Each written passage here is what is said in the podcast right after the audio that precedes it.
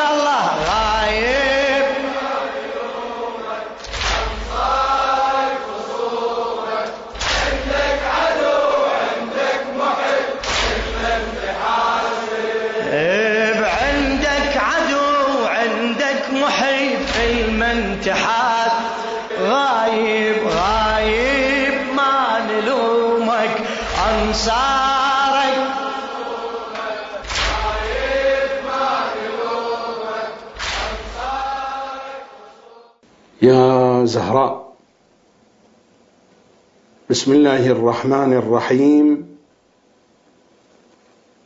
صلى الله عليك سيدي يا بقية الله. أخوتي أخواتي أبنائي بناتي سلام عليكم جميعا. ملف التنزيل والتأويل الحلقة الثالثة.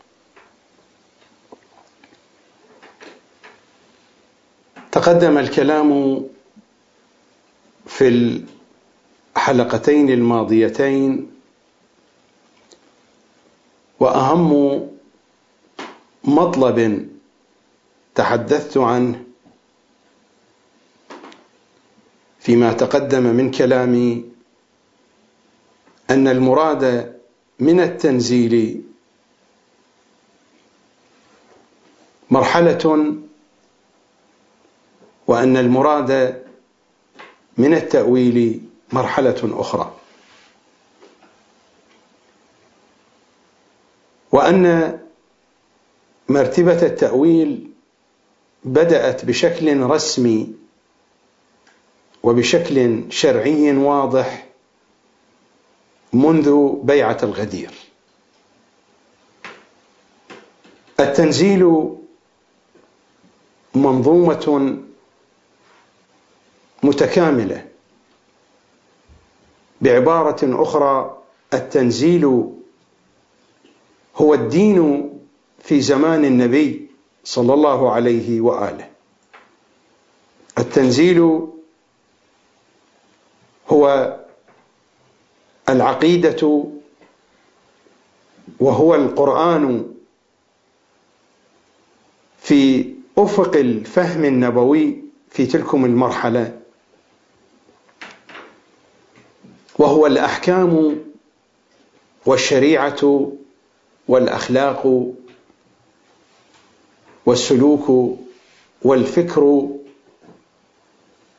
إلى كل الأجزاء وكل الأنحاء التي تشكل الدين بكل اتجاهاته.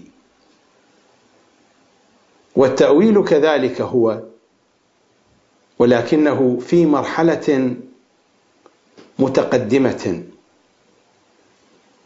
ولا زال التأويل يتكامل شيئا فشيئا. ألم يقل إمامنا السجاد صلوات الله وسلامه عليه بأن سورة التوحيد أنزلت للمتعمقين في آخر الزمان؟ التعمق يعني التقدم. شيئا فشيئا. ولا تتكامل هذه المرتبة إلا بظهور إمام زماننا صلوات الله وسلامه عليه. تتكامل شيئا فشيئا بتكامل العقول والقلوب حتى يظهر من العلوم ومن المعارف ومن الحقائق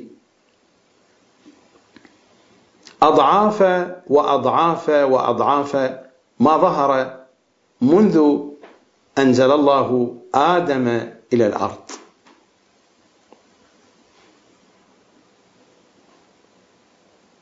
هذه خلاصة ما مر من الكلام في الحلقتين الماضيتين ووعدتكم في الحلقة السابقة أن تكون حلقتنا الثالثة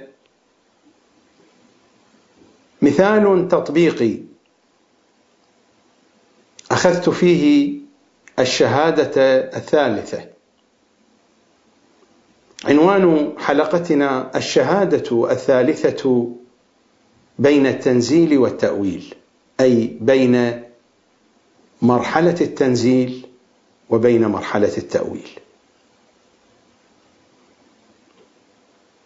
الشهادة الثالثة عنوان مهم ووسيع جدا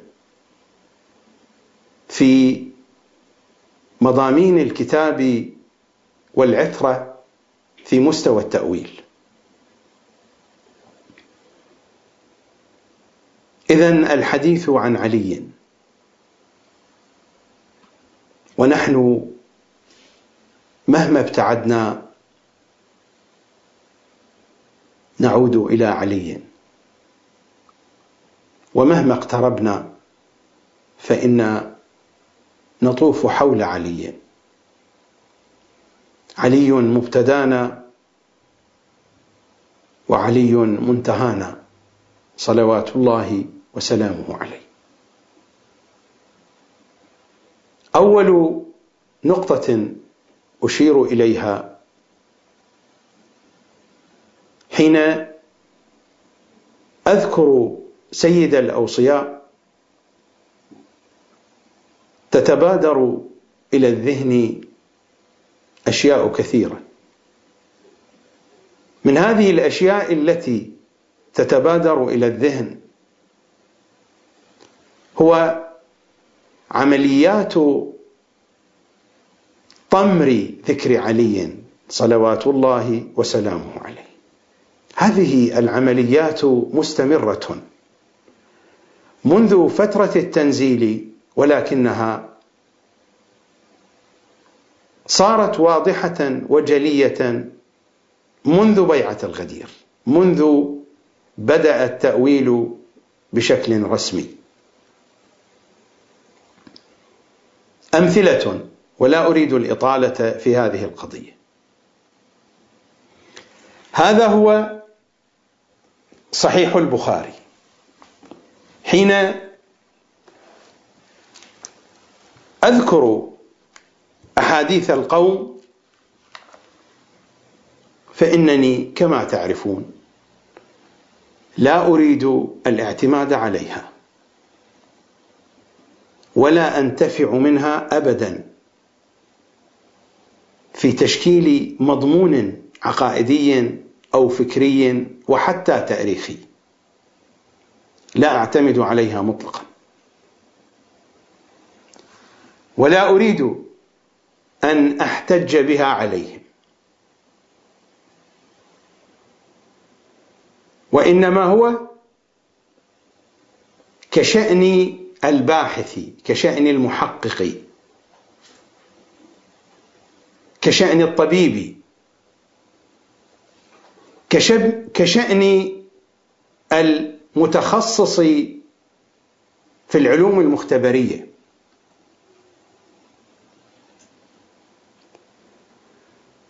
الزارعون والفلاحون في بعض الأحيان قد يستعملون النجاسات وحتى الغائط البشري يستعملونه في تسميد المزروعات. وفي بعض الأحيان تنتقل بيوض الديدان الفيروسات الميكروبات إلى هذه الأطعمة بسبب تلكم الأسمدة وما تحتويه وتنتقل إلى الإنسان فتسبب له الأمراض. فيأتي الباحث هنا لأجل أن يعالج هذا المرض. يذهب إلى الموطن الأصلي الذي جاءت منه هذه الميكروبات لدراستها. حين اوردوا هذه النصوص فلا من باب الاعتماد عليها ولا من باب وثاقتها. ولا حتى من باب الاحتجاج بها على القوم. إنما هو البحث في تلكم الفيروسات التي نخرتنا ونخرت الواقع الفكري الشيعي. هذا هو صحيح البخاري. طبعة دار صادر. بيروت الطبعة الأولى سنة 2004 ميلادي 1425 هجري. في الصفحة التاسعة والأربعين باب الغسل والوضوء في المخضب والقدح والخشب والحجارة. الحديث المرقم 198 198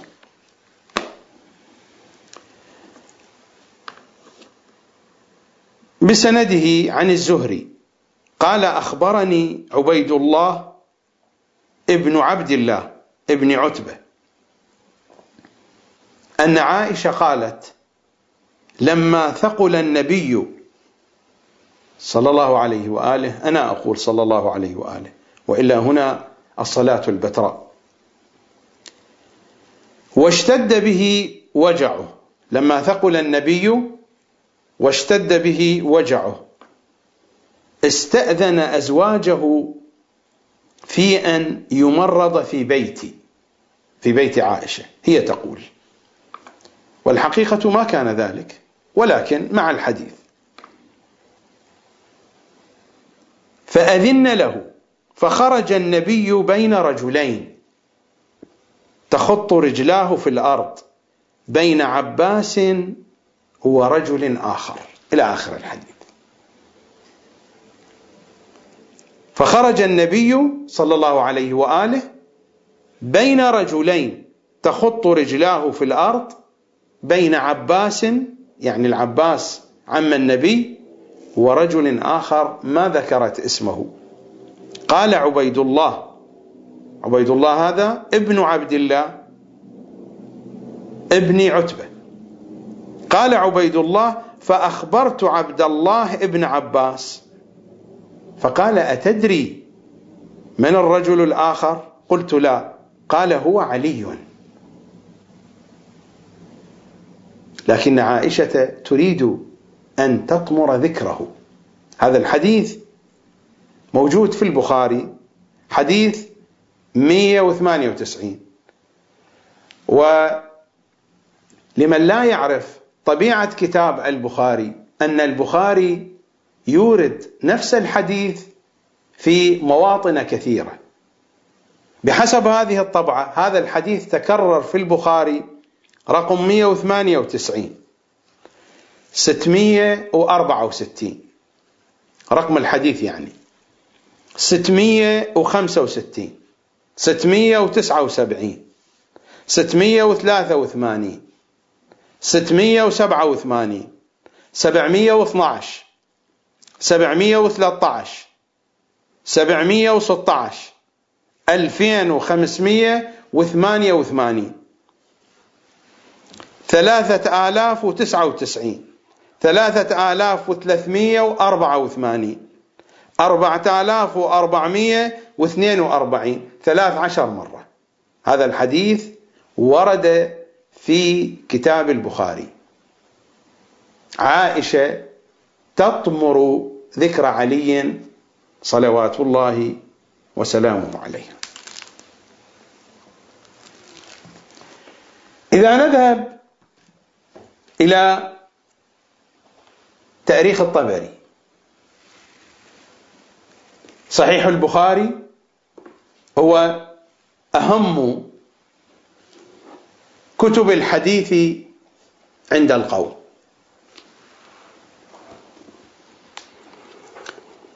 وتاريخ الطبري وهو تاريخ الأمم والملوك هو أهم كتب التاريخ عند القوم أيضا. لمحمد بن جرير الطبري. وهذا هو الجزء الأول بتحقيق نواف الجراح دار صادر بيروت.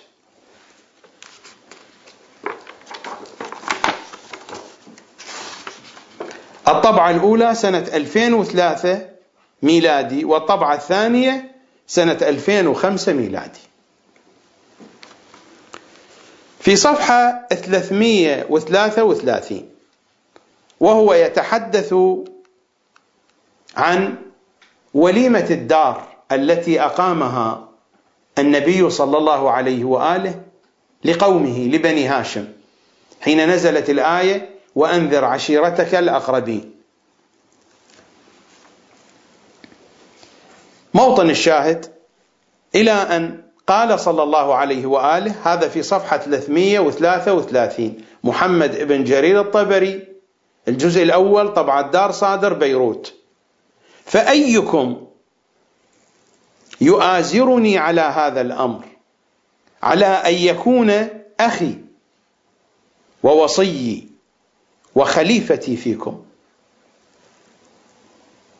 قال فأحجم القوم وقام أمير المؤمنين أنا يا نبي الله أكون وزيرك عليه على هذا الأمر. فأخذ برقبتي ثم قال إن هذا أخي ووصيي وخليفتي فيكم فاسمعوا له وأطيعوا. قال فقام القوم يضحكون ويقولون لأبي طالب قد أمرك أن تسمع لابنك وتطيع. كلام واضح. إن هذا أخي ووصيي وخليفتي فيكم فاسمعوا له وأطيعوا. نفس الطبري هذا المدلس المحرف. هذا هو تفسيره جامع البيان. المعروف بتفسير الطبري وهو من أشهر تفاسيرهم. وهذا هو الجزء التاسع عشر. هذه الطبعة هي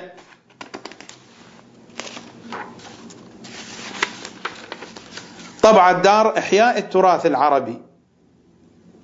ضبط وتعليق محمود شاكر تصحيح علي عاشور الطبعة الأولى. وهذا الجزء يشتمل على الجزء التاسع عشر وعلى الجزء العشرين. في الجزء التاسع عشر صفحة 141 في ذيل الآية وأنذر عشيرتك الأقربين يذكر القصة الطبري فأيكم يؤازرني على هذا الأمر على أن يكون أخي وكذا وكذا.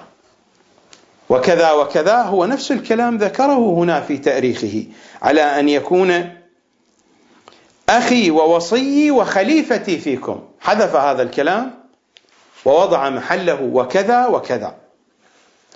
قام أمير المؤمنين أنا يا نبي الله أكون وزيرك. فأخذ برقبتي نفس النص.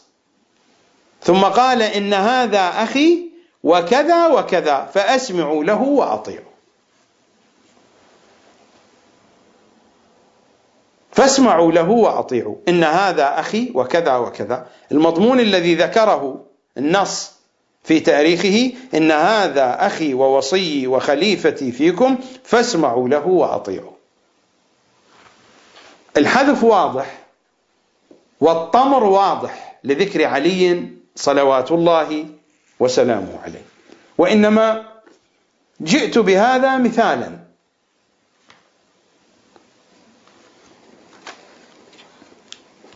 حين نأتي إلى الشهادة الثالثة في الأذان والإقامة وفي التشهد الوسطي والأخير وفي التسليم وفي سائر المواطن والموارد الأخرى. نجد أن كتابا يقال له السلافة في أمر الخلافة. هذا الكتاب من كتب المخالفين. ليس موجودا الآن. ولكن هناك من علمائنا من نقل عنه وهناك من نقل عن الذين نقلوا عنه. والخبراء بالمخطوطات يقولون بأن هذا الكتاب منه نسخة مخطوطة في المكتبة الظاهرية في مدينة دمشق. ولكن لا أدري أهي موجودة إلى يومنا هذا أو لا؟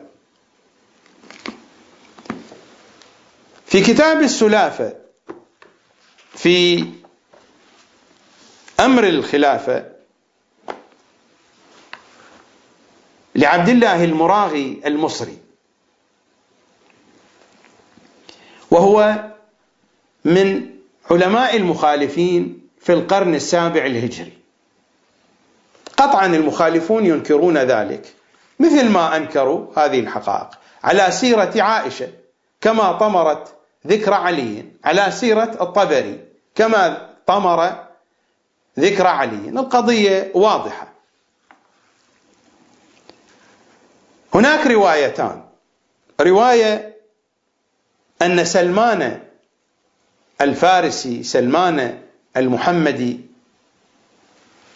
حينما كان يؤذن ويقيم يذكر الشهادة الثالثة في أذانه وإقامته. أن سلمان الفارسي ذكر فيهما فيهما أي في الأذان والإقامة. واحتج من احتج عند رسول الله. فقال صلى الله عليه وآله وسلم سمعتم خيرا. هذا الذي سمعتموه من سلمان. تحدثت في الحلقتين الماضيتين بأن مرحلة التأويل بدأها النبي في زمان وجوده في المدينة فأعد مجموعة ثلة. أمثال سلمان وأبي ذر. ومهد للأمة بشكل عام إلى أن جاءت بيعة الغدير. ويبدو أن أبا ذر كان يعلن كما في رواية السلافة في أمر الخلافة الكتاب المخالف لعبد الله المراغي المصري أن أبا ذر كان يعلن الشهادة الثالثة. أيضا في أذانه بعد بيعة الغدير.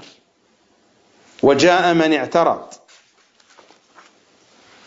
عند رسول الله صلى الله عليه وآله على فعل أبي ذر أنه يعلن الشهادة الثالثة في الأذان. ماذا قال رسول الله؟ قال أونسيتم قولي في غدير خم من كنت مولاه فعلي مولاه فمن ينكث فإنما ينكث على نفسه. هذه الروايات طمرت والكتاب طمر. ولو أردت أن ترجع إلى كتب القوم وإلى فهارس كتبهم لا وجدت من ذلك لا عينا ولا أثر. ولو سألتهم لقالوا إن ذلك من مفتريات الرافضة ولا شان لنا بهم. هناك مجموعة من علمائنا ذكروا هذا المطلب. منهم الفقيه المعروف الشيخ عبد النبي العراقي في بحثه الخارج وفي تقريرات أبحاثه حول هذا الموضوع أشار إلى هاتين الروايتين. وأيضا نقل هذا الكلام عن مرجع الطائفة الشيخ محمد طه نجف. وكذلك السيد محمد الشيرازي في كتابه الفقه في موسوعته الفقه ذكر هاتين الروايتين. والشيخ المحقق رضا أستاذي ذكر ذلك أيضا في رسالته حول الشهادة الثالثة. وجمع من المحققين والباحثين جمعت طائفة من أسمائهم في كتابي الشهادة الثالثة المقدسة في الطبعة السابعة ذكرت ذلك في صفحة 410 وما بعدها. لا أجد وقتا لتتبع كل التفاصيل. على نفس هذا النسق شيء غريب. حين أذهب إلى كتاب من لا يحضره الفقيه لشيخنا الصدوق رضوان الله تعالى عليه؟ أحد الكتب الأربعة. هذا هو الجزء الأول. في باب الأذان والإقامة. بعد أن يورد رواية فيها فصول الأذان والإقامة يعلق. يقول هذا هو الأذان الصحيح. لا يزاد فيه ولا ينقص منه. والمفوضة لعنهم الله قد وضعوا اخبارا وزادوا في الأذان. محمد وآل محمد خير البرية مرتين. وفي بعض رواياتهم بعد أشهد أن محمدا رسول الله أشهد أن عليا ولي الله مرتين. ومنهم من روى بدل ذلك أشهد أن عليا أمير المؤمنين حقا مرتين. ولم يورد الروايات. هو قال بأنها روايات وضعها المفوضة. هو هكذا يعتقد اعتقاده هذا. يعني في نظره أن هذه الروايات ضعيفة. الغريب أنه لم يوردها.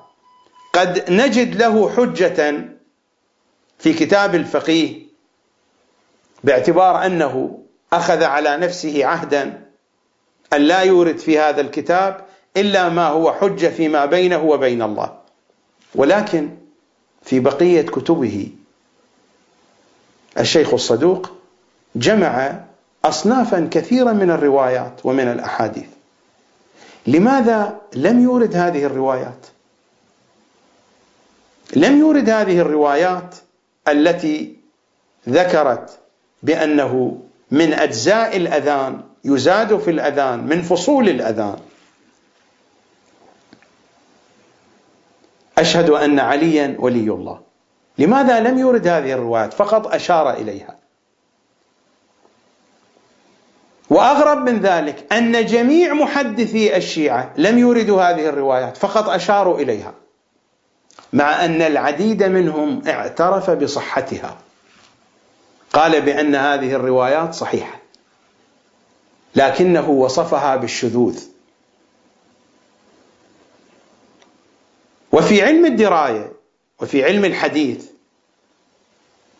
الأحاديث التي توصف بالشذوذ هي أحاديث صحيحة ولكن لأن الأصحاب لم يعملوا بها يصفونها بالشذوذ والغريب أن هذا التعريف موجود عند الشيعة وعند المخالفين أن المراد من الأحاديث الشاذة هي الأحاديث التي رواها الثقات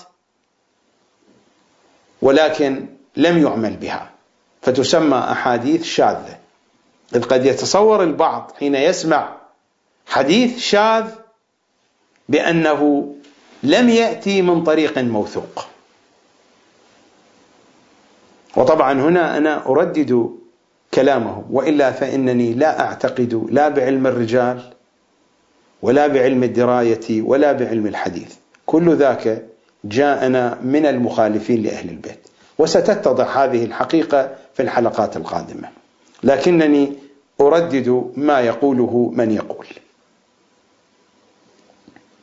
أيضا طمرت هذه الروايات. لماذا؟ إذا كان هناك من عذر للشيخ الصدوق أن لا يذكر هذه الروايات لأنها ضعيفة في نظره وهو لا يريد أن يثبت رواية ضعيفة في نظره في هذا الكتاب باعتبار أن هذا الكتاب مثل رسالة عملية. من لا يحضره الفقيه؟ في بقية كتبه لم يشر إلى هذه الروايات لا من قريب ولا من بعيد. وبقية علمائنا أيضا مع أنهم يصرحون بصحة هذه الروايات وبأنها قد وردت في الأصول الأربعمائة. ربما البعض ما ذكرها لأنه ما عثر عليها ولكن السؤال هنا الذين عثروا عليها أين ذهبوا بها؟ أين ذهبت هذه الروايات؟ والكلام واضح. هناك روايات تقول بأنه من أجزاء الأذان محمد وآل محمد خير البرية. وهناك روايات تقول بأنه من أجزاء الأذان أشهد أن عليا ولي الله. أشهد أن عليا أمير المؤمنين حقا. يعني روايات عديدة مجموعة من الأخبار. لماذا طمرت ولم يبق لها أي أثر؟ تلاحظون عملية الطمر موجودة. موجودة هنا موجودة هناك. النوايا تختلف. التوجهات تختلف. هذه قضية أخرى. نحن هنا لا نحاكم على النوايا ولا نحكم على علمائنا وإنما حقائق أعرضها بين أيديكم. وتساؤلات. لماذا طمرت هذه الروايات ولا أثر لها في كتب الحديث؟ قد يقول قائل بأن هذه الروايات روايات تأكد العلماء من عدم صحتها. فألغوها. اولا كلام الشيخ الصدوق كلام واستنتاج خاص به. هو يعتقد بأن هذه الروايات من وضع الغلاة والمفوضة. هذا رأيه. ورأيه يحتمل الصواب ويحتمل الخطأ. احتمال الخطأ وارد. لم يوردها في كتاب الفقيه باعتبار أن كتاب الفقيه هو كتاب عملي للعمل. هو كتاب فتيا رسالة عملية له الحق في ذلك. ولكن في بقية الكتب ماذا؟ من علمائنا الذين تحدثوا عن هذه الروايات أذكر نماذج من كلماتهم.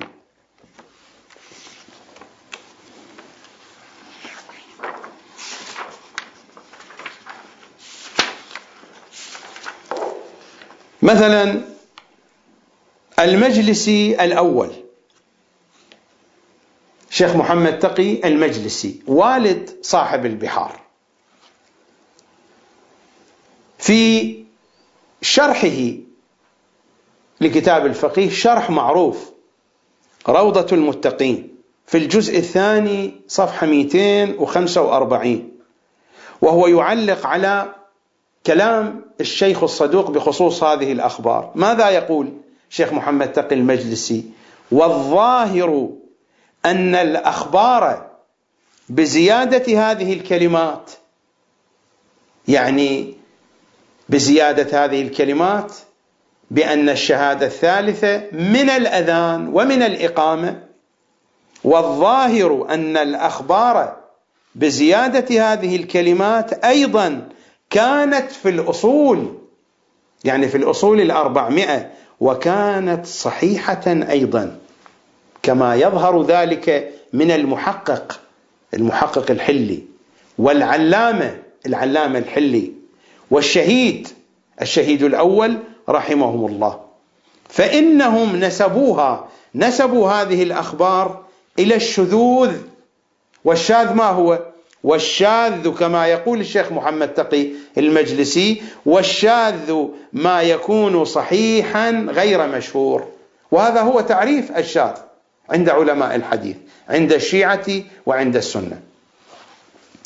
وقد فصلت القول في تعريف الشاذ أيضا في كتاب الشهادة الثالثة المقدسة من صفحة 75 وما بعدها. يمكنكم أن تراجعوا تعريف الشاذ نقلته من كتب القدماء ومن كتب المعاصرين ومن كتب المخالفين أيضا.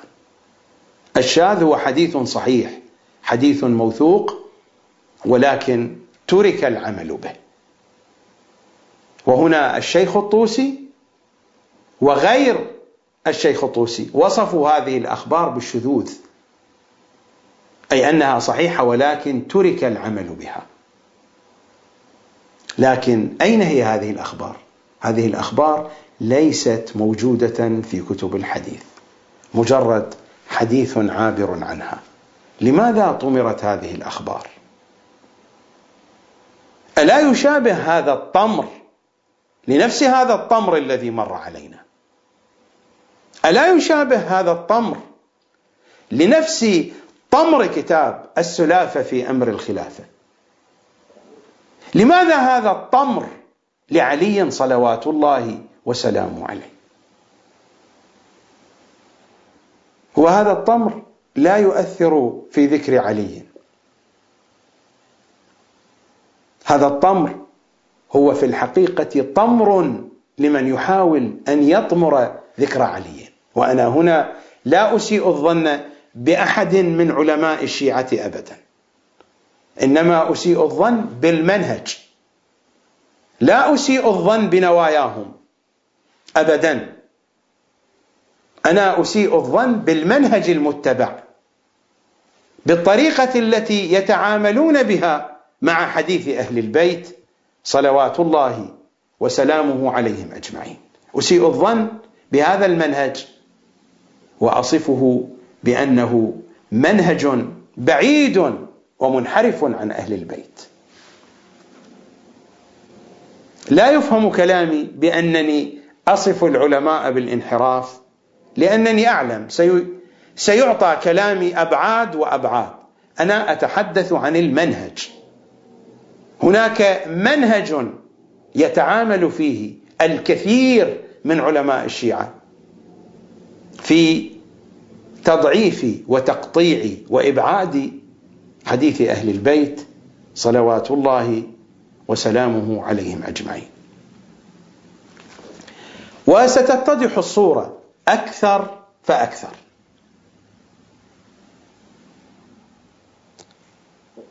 حينما نريد أن نسلط الضوء على موقف علماء الشيعة من الشهادة الثالثة أول شيء ننظر إليه ما هي معطياتهم هناك جملة من المعطيات متوفرة عند علماء الشيعة. وعلى ضوء هذه المعطيات يتحدد موقفهم.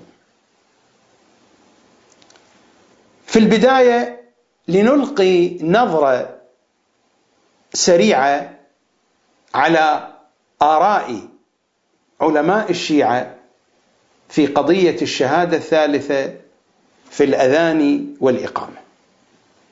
هناك مجموعة من علماء الشيعة ممن شددوا النكير على ذكر الشهادة الثالثة في الأذان والإقامة. منهم الشيخ الصدوق ومر كلامه في كتابه الفقيه. ومنهم أيضا الشيخ الطوسي وكلمته مشهورة بأن الشهادة لعلي بالولاية من أصول الإيمان وليست من فصول الأذان. والغريب أن الشيخ الإحسائي الشيخ أحمد الإحسائي الذي تنتمي إليه المدرسة الشيخية. هو أيضا من هذا الفريق. هذا كتاب جوامع الكلم. هناك مجموعة مؤلفات الشيخ الإحسائي رضوان الله تعالى عليه طبع مؤسسة الإحقاقي في الكويت وهذا هو الجزء السابع عشر من المجموعة والجزء السابع من جوامع الكلم. أول ما يبدأ الجزء السابع من جوامع الكلم وهو الجزء السابع عشر من مجموعة آثار الشيخ الإحسائي.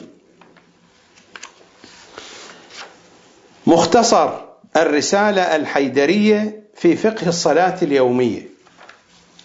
الصفحة سبعة الشيخ الإحسائي يقول أما بعد فيقول العبد المسكين أحمد ابن زين الدين الإحسائي إلى أن يقول بأنه قد كتب رسالة عملية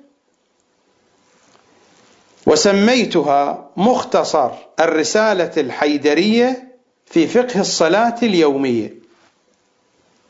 هو يقول أن أؤلف له رسالة تحصل بها الكفاية مما يعم به البلوى في فقه الصلاة اليومية وشروطها ومقدماتها وفقه باقي الصلوات الواجبة وما سنح من مندوبات ذلك مما ينبغي الاتيان به على سبيل الفتوى مجردة عن الدليل إلى آخر الكلام. يعني رسالة عملية. في صفحة 276 و 277 من مختصر الرسالة الحيدرية.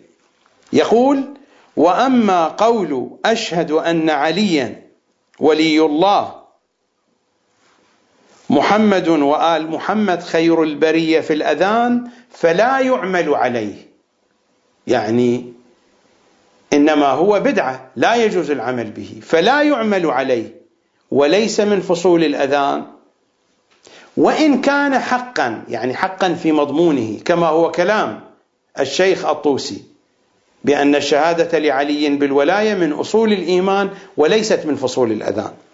وأما قول أشهد أن عليا ولي الله ومحمد وآل محمد خير البرية في الأذان فلا يعمل عليه وليس من فصول الأذان وإن كان حقا. بل قال ابن بابويه يعني الشيخ الصدوق شيخ الصدوق اسمه محمد بن علي بن بابويه القمي. بل قال ابن بابويه يعني في كتاب الفقيه إنه من موضوعات المفوضة. الكلام واضح وصريح للشيخ الإحسائي في رفضه للشهادة الثالثة في الأذان والإقامة وهذا هو مختصر الرسالة الحيدرية. وهناك ممن هم في عصرنا في الفترة المتأخرة الشيخ محمد الخالصي ولا زال أتباعه في الكاظمية يصلون في المسجد المعروف بالمسجد الصفوي المجاور للحضرة الكاظمية الشريفة لا زالوا إلى الآن يرفعون أذانهم من دون ذكر الشهادة الثالثة. ويلتحق بهذا الركب السيد محمد حسين فضل الله الذي يفتي بأن ذكر الشهادة الثالثة في الإقامة يؤدي إلى بطلان الصلاة لما في ذلك من مفسدة. الشهادة الثالثة تفسد الصلاة إنها مفسدة للصلاة برأي السيد فضل الله. وهناك أيضا في إيران وفي مناطق أخرى. مجموعة من علماء الشيعة لم يتعرضوا لهذا الموضوع لا سلبا ولا إيجابا. أمثال الشيخ المفيد السيد المرتضى ومجموعة غفيرة من علماء الشيعة لم يتعرضوا لهذه القضية لا سلبا ولا إيجابا. فصلت هذا الكلام في كتابي الشهادة الثالثة المقدسة. هذا الكتاب طبع سنة 1413 للهجرة. هناك مجموعة أخرى. وصفوا ذكر الشهادة الثالثة في الأذان والإقامة بأنه أمر جائز ولا بأس به. تلاحظون الفارق؟ هناك من شدد النكير شيخ الطوسي اعتبرها لا علاقة لها بالأذان ليست من فصول الأذان. شيخ الصدوق لعن المفوضة لعنهم لأنهم قالوا بذلك ووصف الذين يقولون بذلك بأنهم مفوضة ولعنهم. وسيد فضل الله اعتبر ذلك مفسدا للصلاة والشيخ الإحسائي عد ذلك كما قال بأنه من موضوعات المفوضة كرر كلام الشيخ الصدوق. ومجموعة ما ذكرت شيئا لا سلبا ولا إيجابا. ومجموعة أخرى وصفت الشهادة الثالثة بأن ذكرها جائز ولا بأس به. مجموعة أخرى قالوا بجواز الإتيان بها في الأذان والإقامة بعنوان القربة المطلقة يعني أن الشهادة الثالثة لا علاقة لها لا بالأذان ولا بالإقامة وإنما ذكر علي يدخل في عناوين القربات المطلقة. مجموعة أخرى أفتوا بجوازها من جهة أنها أمر راجح وحسن في نفسه لا علاقة لذلك لا بالأذان ولا بالإقامة. مجموعة أخرى قالوا بأنه يجوز الإتيان بها بقصد أنها شرط في قبول الشهادتين الأولى والثانية.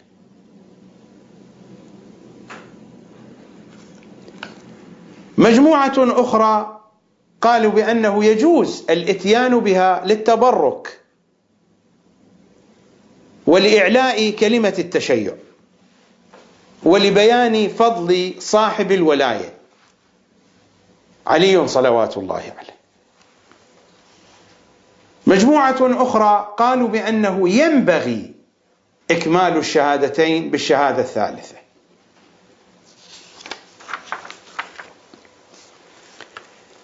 مجموعة أخرى قالوا بالاستحباب مع عدم قصد الجزئية وهم الأكثر.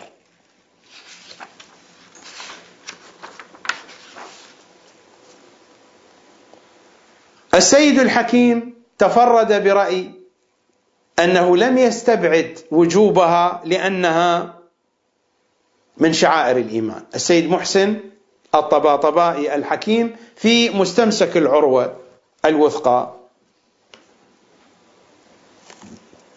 كما أنه لا بأس بالإتيان بها بالشهادة الثالثة بقصد الاستحباب المطلق إلى أن يقول بل ذلك في هذه الأعصار معدود من شعائر الإيمان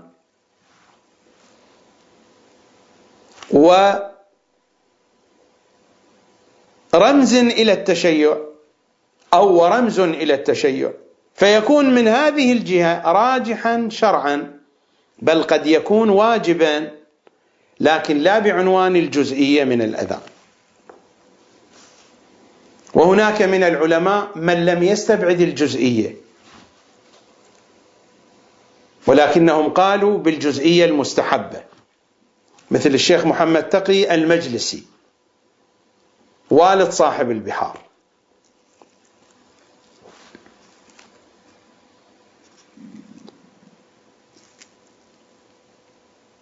ومثل الشيخ محمد باقر المجلسي قال في البحار في بحار الأنوار هذا هو الجزء الحادي والثمانون بحسب طبعة دار إحياء التراث العربي ومؤسسة التاريخ العربي في صفحة 111 من الجزء الحادي والثمانين ماذا قال؟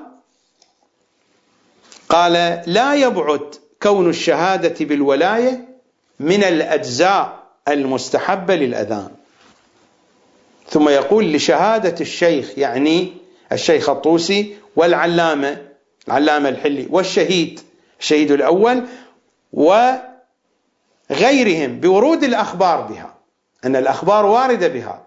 لذلك الشيخ المجلسي في البحار لا يبعد كون الشهادة بالولاية من الأجزاء المستحبة للأذان.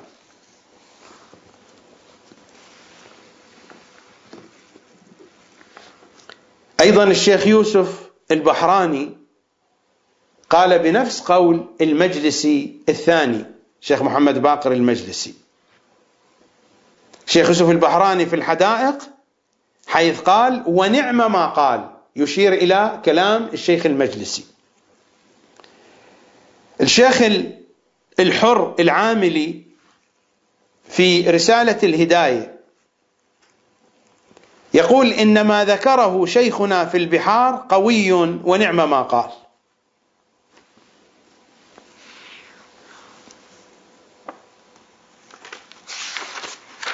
وأيضا يفهم الكلام من الشيخ النراقي صاحب المستند. صاحب الجواهر أيضا يقول شيخ محمد حسن النجفي بل لولا تسالم الأصحاب تسالم الأصحاب على عدم الجزئية. لأمكن دعوى الجزئية. وكذلك الشيخ محمد حسين كاشف الغطاء. والسيد علي مدد القائيني. وأسماء أخرى.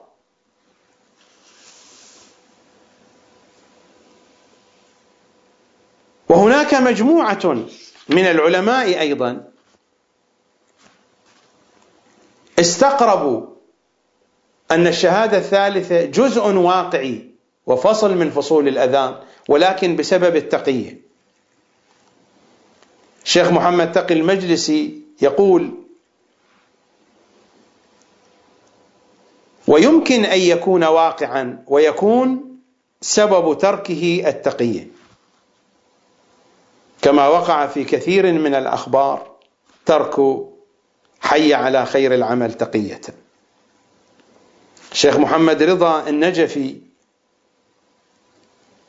ينقل عنه السيد عبد الرزاق المقرم في رسالته سر الإيمان الذي يقوى في النفس أن السر في سقوط الشهادة بالولاية في الأذان إنما هو التقية. وآخرون من أراد التفصيل فليرجع إلى كتاب الشهادة الثالثة المقدسه وهناك من اعتقد بجزئيتها الندبية المستحبة ولكنه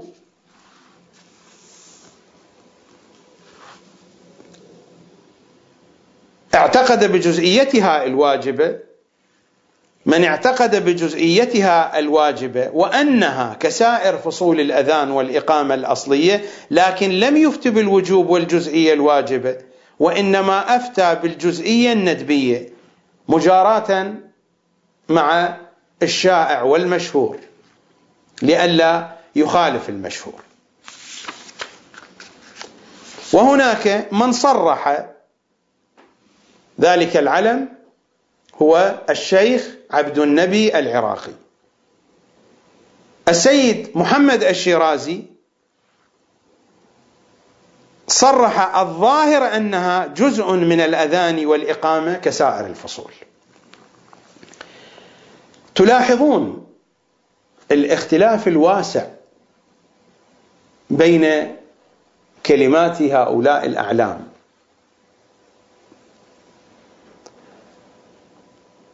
سأخذ مثالين. مثلا ما ذكره السيد الخميني رضوان الله تعالى عليه وهذا كتابه الآداب المعنوية للصلاة. إنما اخترت السيد الخميني لأنه حين تحدث عن معنى الشهادة الثالثة تحدث بمعنى عميق. لم يتحدث الآخرون عنه. فهو أعمق من تحدث عن هذا الموضوع في سلسلة هؤلاء الأعلام. ينقل عن أستاذه الشاه آبادي. هذا الكلام في صفحة 265 ينقل عن أستاذه إن الشهادة بالولاية منطوية في الشهادة بالرسالة لأن الولاية هي باطن الرسالة وهو يعلق ويقول الكاتب يعني نفسه السيد الخميني إن الشهادتين منطويتان جميعا يعني الشهادة الثانية والثالثة في الشهادة بالألوهية. وفي الشهادة بالرسالة أيضا الشهادتان الأخريان منطويتان. كما أن في الشهادة بالولاية الشهادتان الأخريان منطويتان. يعني الشهادة الأولى تشتمل على معاني الشهادات الثلاثة والشهادة الثانية تشتمل على معاني الشهادات الثلاث والشهادة الثالثة وهي الشهادة بالولاية تشتمل على معنى التوحيد والنبوة والولاية. وهذا من أعمق المعاني التي قيلت. لكن في الجهة الفقهية التردد واضح في كلام السيد الخميني رضوان الله تعالى عليه. يقول في صفحة 264 انتبهوا إلى كلامه. قد ورد في بعض الروايات غير المعتبرة. هو أيضا وصف هذه الروايات بأنها غير معتبرة. أن يقال بعد الشهادة بالرسالة لم يورد هذه الروايات لأنها أصلا طمرت وغير موجودة. فكيف يمكن الحكم عليها وهي غير موجودة؟ وإنما تحدث عنها الشيخ الصدوق بالجملة. وتحدث الآخرون. أين هي هذه الروايات؟ قد ورد في بعض الروايات غير المعتبرة. هو وصفها بهذا هو لم يجد هذه الروايات وإنما اعتمادا على من وصفها من قبله. قد ورد في بعض الروايات غير المعتبرة أن يقال بعد الشهادة بالرسالة في الأذان أشهد أن عليا ولي الله مرتين. وفي بعض الروايات أشهد أن عليا أمير المؤمنين حقا مرتين. وفي بعض آخر محمد وآل محمد خير البرية. وقد جعل الشيخ الصدوق رحمه الله هذه الروايات من موضوعات المفوضة. وكذبها والمشهور بين العلماء رضوان الله عليهم عدم الاعتماد بهذه الروايات. عدم الاعتماد على هذه الروايات. ولكن آه هذه العجمة مسألة طبيعية لمن لم تكن لغته العربية هي اللغة الأم موجودة في كتب علمائنا. عدم الاعتماد على هذه الروايات. وجعل بعض المحدثين هذه الشهادة جزءا مستحبا. بعض المحدثين يشير إلى شيخ محمد باقر المجلسي ومر كلامه في الجزء الحادي والثمانين من بحار الأنوار. وجعل بعض المحدثين هذه الشهادة جزءا مستحبا من جهة التسامح في أدلة السنن. وهذا القول ليس ببعيد عن الصواب. وإن كان أداؤها بقصد القربة المطلقة أولى وأحوط. التنقل التردد ليس هناك من وضوح في القضية. وهذه الظاهرة موجودة على طول الخط. مع أن السيد الخميني كان واضحا جدا في بيان مضمون الشهادة الثالثة. هي تشتمل حقيقة على التوحيد والنبوة. ولكن حين رجعنا إلى المنهج الذي يعمل به علماؤنا في التعامل مع روايات أهل البيت نجد أن هذا التردد واضح على طول الخط.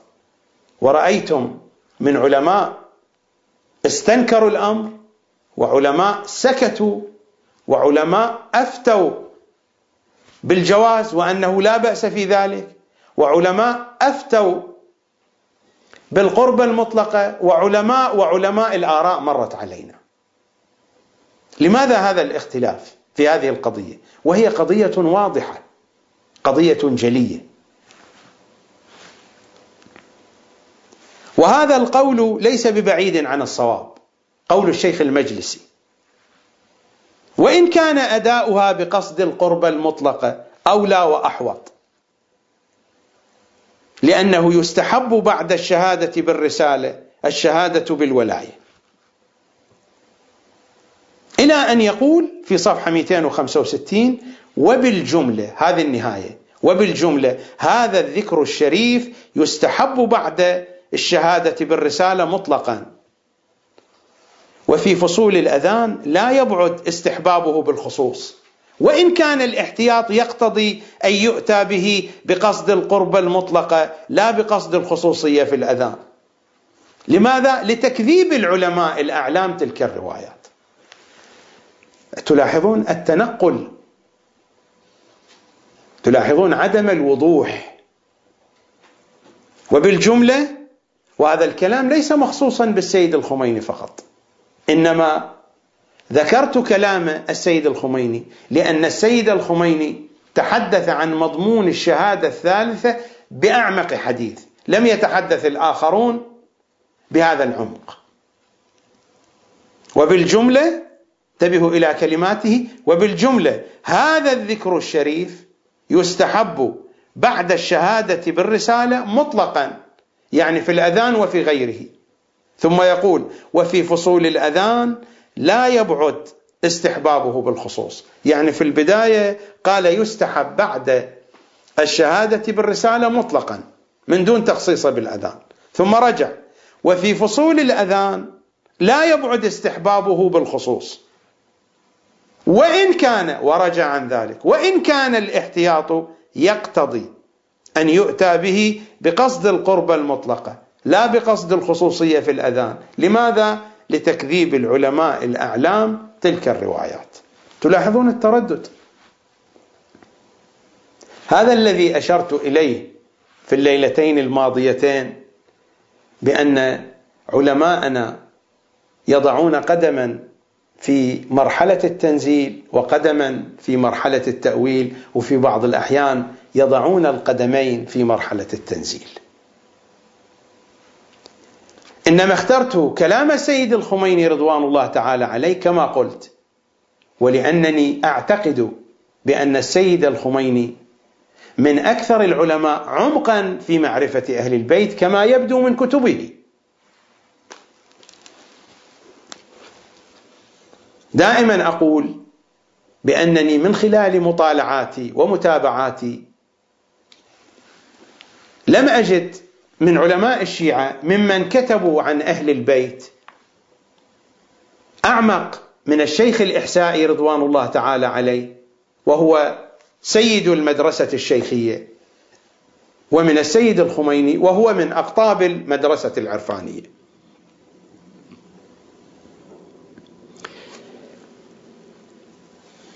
أما في الجانب الفقهي أوضح عبارة تحدثت بعمق في الجانب الفقهي وبوضوح عن الشهادة الثالثة هي عبارة السيد محمد الشيرازي.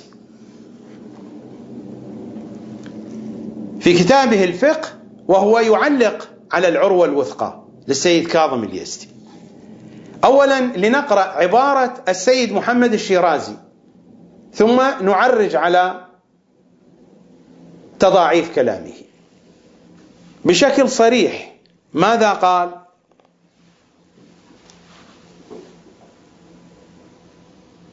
وأما الشهادة لعلي عليه السلام بالولاية وإمرة المؤمنين هذا قوله فالظاهر أنها جزء من الأذان والإقامة كسائر الفصول عبارة واضحة وصريحة. أن الشهادة الثالثة لاحظوا العبارة؟ وأما الشهادة لعلي عليه السلام بالولاية وإمرة المؤمنين فالظاهر أنها جزء من الأذان والإقامة كسائر الفصول.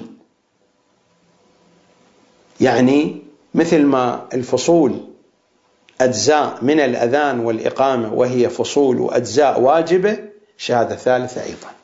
هذه عبارة صريحة وواضحة. لكن إذا ذهبنا في تضاعيف كلامه فإنه سيتردد أيضا.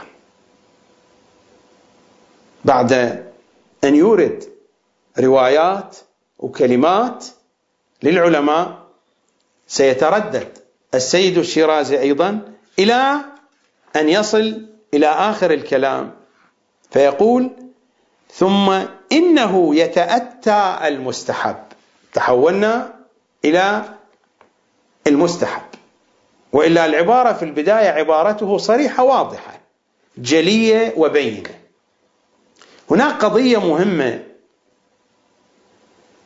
لا بد من دراستها. هو انفعال العالم بالدليل وهذا ينعكس على طريقته في التعبير. حين ينفعل بالدليل بشكل قوي يخرج هذا الكلام. الشيء الذي يؤثر في العالم بشكل عام كل باحث من كل دين هناك أمران. الأمر الأول العامل الذاتي تكوين الذاتي والنفسي. العامل الذاتي له التأثير الكبير في تحديد اتجاه البحث والباحث. والعامل الثاني هو مقدار الانفعال بالمعطيات. ربما اثنان من العلماء يواجهان نفس المعطيات ولكن كل واحد ينفعل بطريقة وبأخرى. وقد لاحظتم الاختلاف في كلمات العلماء في هذه القضية وفي غيرها. إذا أردنا أن نحلل النصوص التي كتبها العلماء تحليلا نفسيا. حينما نجد السيد الشيرازي يقول الظاهر أنها جزء من الأذان والإقامة كسائر الفصول. الدليل الذاتي والانفعال بالأدلة المتوفرة لديه جعلته يقول هذا ولكن حين غاص في طوايا المنهج العلمائي رجع السيد الشيرازي ليقول ثم إنه يتأتى المستحب بذكره عليه السلام مرة يقال مرة واحدة في البداية كان كسائر الفصول العبارة جدا واضحة. جزء من الأذان والإقامة كسائر الفصول. الفصول تتكرر مرتين مرتين. ثم إنه يتأتى المستحب بذكره عليه السلام مرة. وإن كان ذكره مرتين لا بأس به. لكن المستحب يتأتى بذكره مرة. يعني انسحاب عن الكلام. وهو نفس الكلام الذي ذكره في كتابه من فقه الزهراء من الكتب المتأخرة التي كتبها في أخريات أيام حياته. وهذا هو الجزء الثالث. من طبعة دار العلوم صفحة 163 يقول ونظرا لهذا الكلي هو ذكر مجموعة من الروايات بشكل عام يقرن فيها ذكر النبي مع ذكر علي صلى الله عليهما وآلهما. ونظرا لهذا الكلي ولروايات عديدة التزمنا تبعا لعدد من الفقهاء باستحباب الشهادة الثالثة أشهد أن عليا ولي الله في الأذان والإقامة بل وجزئيتها أيضا. التزمنا بجزئيتها ولكن بالجزئية المندوبة. هذا التنقل والتردد في أقوال العلماء عموما وفي أقوال نفس العالم. لماذا؟ سؤال وجيه يطرح هنا. القضية مرتبطة بالمعطيات. ما هي المعطيات الموجودة بين يدي علمائنا في هذه القضية؟ المعطيات الموجودة وبشكل موجز. اولا مجموعة من الأحاديث والروايات جاءت في كتاب الفقيه في كتاب التهذيب في الكتب الأربعة. تحدثت عن فصول الأذان والإقامة. وما ذكرت هذه الروايات؟ الشهادة الثالثة. فلأن هذه الروايات التي جاءت في الكتب الأربعة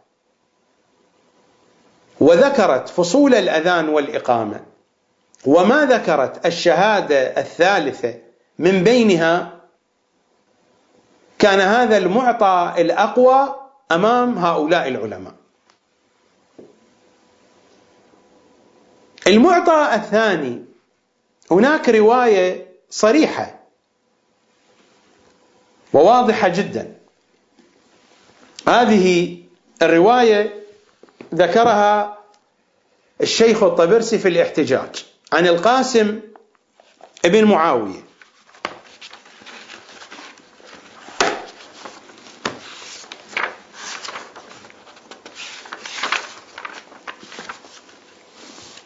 عن الإمام الصادق صلوات الله وسلامه عليه فإذا قال أحدكم لا إله إلا الله محمد رسول الله فليقل علي أمير المؤمنين.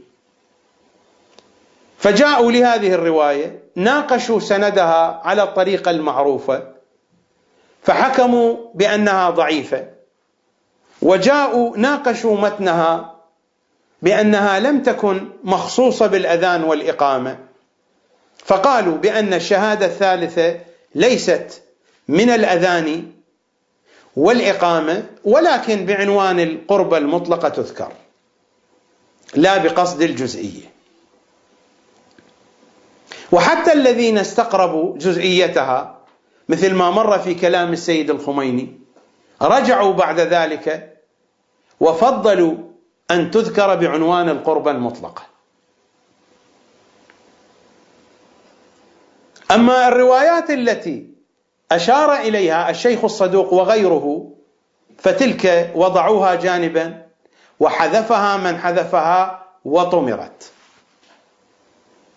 هذه كل الحكاية وكل القصة والمعطيات التي تناولها العلماء. بينما هناك كم هائل من النصوص يتحدث عن اقتران الشهادة الثالثة بالشهادة الأولى والثانية. هذا وضع على جنب وترك. لماذا؟ لأن المنهج المتبع يقتضي ذلك. هذا المنهج هل أخذه العلماء من أهل البيت؟ ابدا. ستتضح الصورة شيئا فشيئا. ونحن حتى إذا أردنا أن نقف عند هذه المعطيات. لو أردنا أن نقف عند هذه المعطيات.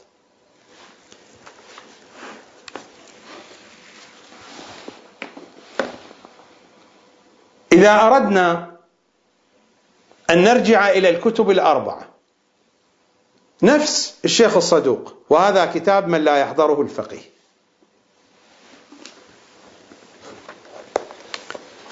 الشيخ الصدوق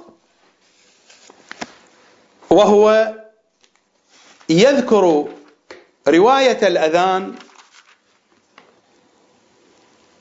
وروى أبو بكر الحضرمي وكليب الأسدي عن أبي عبد الله عليه السلام أنه حكى لهما الأذان فقال الله أكبر أربعا إلى آخره.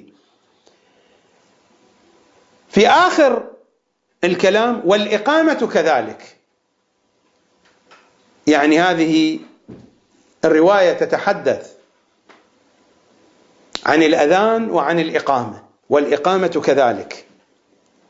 بينما الذي جاء مذكورا في هذه الرواية في البداية التكبيرات أربعة.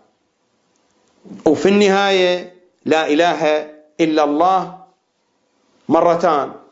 وما جاء مذكور قد قامت الصلاة.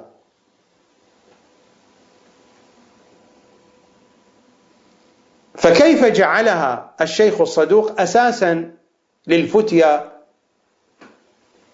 في قضية الأذان والإقامة؟ وتتم للرواية ولا بأس أن يقال في صلاة الغداة يعني صلاة الصبح على أثر حي على خير العمل الصلاة خير من النوم مرتين للتقية. بعد هذا الشيخ الصدوق يحمل على المفوضة. الشيخ الصدوق هي هذه الرواية الوحيدة التي ذكرها في كتابه الفقيه عن الأذان. تكبيرات في البداية أربعة. لا إله إلا الله لا إله إلا الله في آخر الفصول مرتان. من دون قد قامت الصلاة وقال بأن الأذان والإقامة كذلك. وتبعها بهذا الحديث بأن الصلاة خير من النوم تقال مرتان لا بأس بذلك لأجل التقية. فإذا هذه الرواية رواية للتقية. إذا كانت رواية للتقية هل يصح أن يستند عليها؟ وأن توصف الروايات التي ذكرت الشهادة الثالثة بأنها روايات مفوضة وغلاة قد يقول البعض بأنه وصف تلك الروايات بأنها روايات مفوضة لا على أساس هذه الرواية وأنا أقول كذلك. ولكنني أريد أن أتحدث عن المعطيات التي هي بيد العلماء. هذا معطى من المعطيات. أذان وقال عنه الإمام بأنه أيضا هو إقامة وهو خلاف المعروف. والرواية في مجال التقية ولا بأس أن يقال في صلاة الغداة على أثر حي على خير العمل الصلاة خير من النوم مرتين للتقية. إذا ذهبنا إلى الكافي وهذا هو الجزء الثالث طبعا دار التعارف للمطبوعات. إذا ذهبنا إلى الكافي أصلا في الكافي لم ترد رواية تذكر فصول الأذان والإقامة وإنما جاءت الرواية مجملة. عن إسماعيل الجعفي قال سمعت أبا جعفر صلوات الله عليه يقول الأذان والإقامة خمسة وثلاثون حرفا فعد ذلك بيده واحدا واحدا. الأذان ثمانية عشر حرفا يعني ثمانية عشر جملة. والإقامة سبعة عشر حرفا.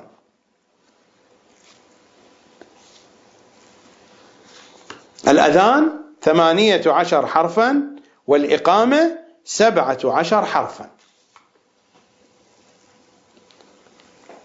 طبعا هذه القضية أيضا فيها أخذ ورد ونقاش ولكنني لا أريد الدخول في كل التفاصيل.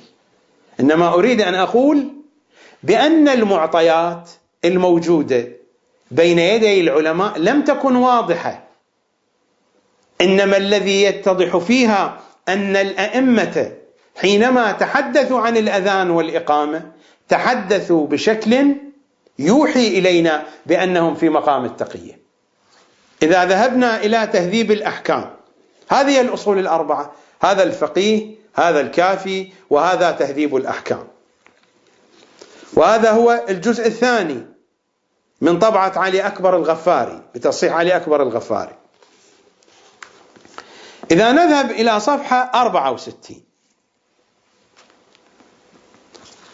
يذكر الأذان ويبتدئ بتكبيرتين الله أكبر الله أكبر. هذه صيغة أخرى للأذان.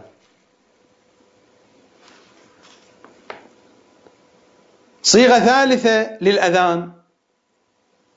أيضا يبتدئ الله أكبر الله أكبر. ثم يشير إلى الإقامة. قد قامت الصلاة قد قامت الصلاة. صيغة أخرى أيضا وردت. بذكر حي على الصلاة حي على الفلاح وما ذكر حي على خير العمل. الرواية الخامسة من باب عدد فصول الأذان والإقامة. كل هذا يشير إلى أي شيء؟ يشير إلى أن الأئمة صلوات الله وسلامه عليهم أجمعين يريدون أن يشيروا إلى أن الأذان والإقامة نحن نذكره في مقام التقية. مرة يقولون بأن الأذان والإقامة يبتدئان بأربع تكبيرات وينتهيان بتهليلين. ومن دون ذكر قد قامت الصلاة. ويعقب الإمام بأنه تقول الصلاة خير من النوم مرتين للتقية. مرة أخرى يقول بأن الأذان يبتدئ بتكبيرتين. الله أكبر الله أكبر. مرة أخرى لا يذكر حي على خير العمل. ومرة ومرة لو تتبعنا روايات الأذان والإقامة عن الأئمة نجد هذه القضية واضحة. ونجد أن الأئمة يريدون أن يقولوا يا شيعتنا نحن نتكلم معكم بلسان التقية. هذا المعطى الأول. فهل يمكن البناء على هذا المعطى بناء كاملا؟ وأن نعتبر أن فصول الأذان والإقامة هي هذه فقط التي وردت في هذه الروايات؟ وعدم ذكر الكليني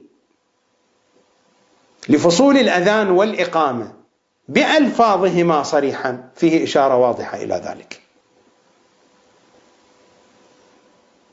أما إذا رجعنا إلى رواية القاسم ابن معاوية التي رواها شيخنا الطبرسي في الاحتجاج. فكيف تعاملوا مع هذه الرواية؟ اولا تعاملوا مع هذه الرواية على أنها ضعيفة السند. وقالوا بأن القاسم ابن معاوية مجهول. نحن إذا رجعنا إلى كتاب الاحتجاج ماذا قال صاحب كتاب الاحتجاج في مقدمة الكتاب؟ لنقرأ ماذا قال. قال ولا نأتي في أكثر ما نورده من الأخبار بأسناده. في هذا الكتاب في كتاب الاحتجاج. لماذا؟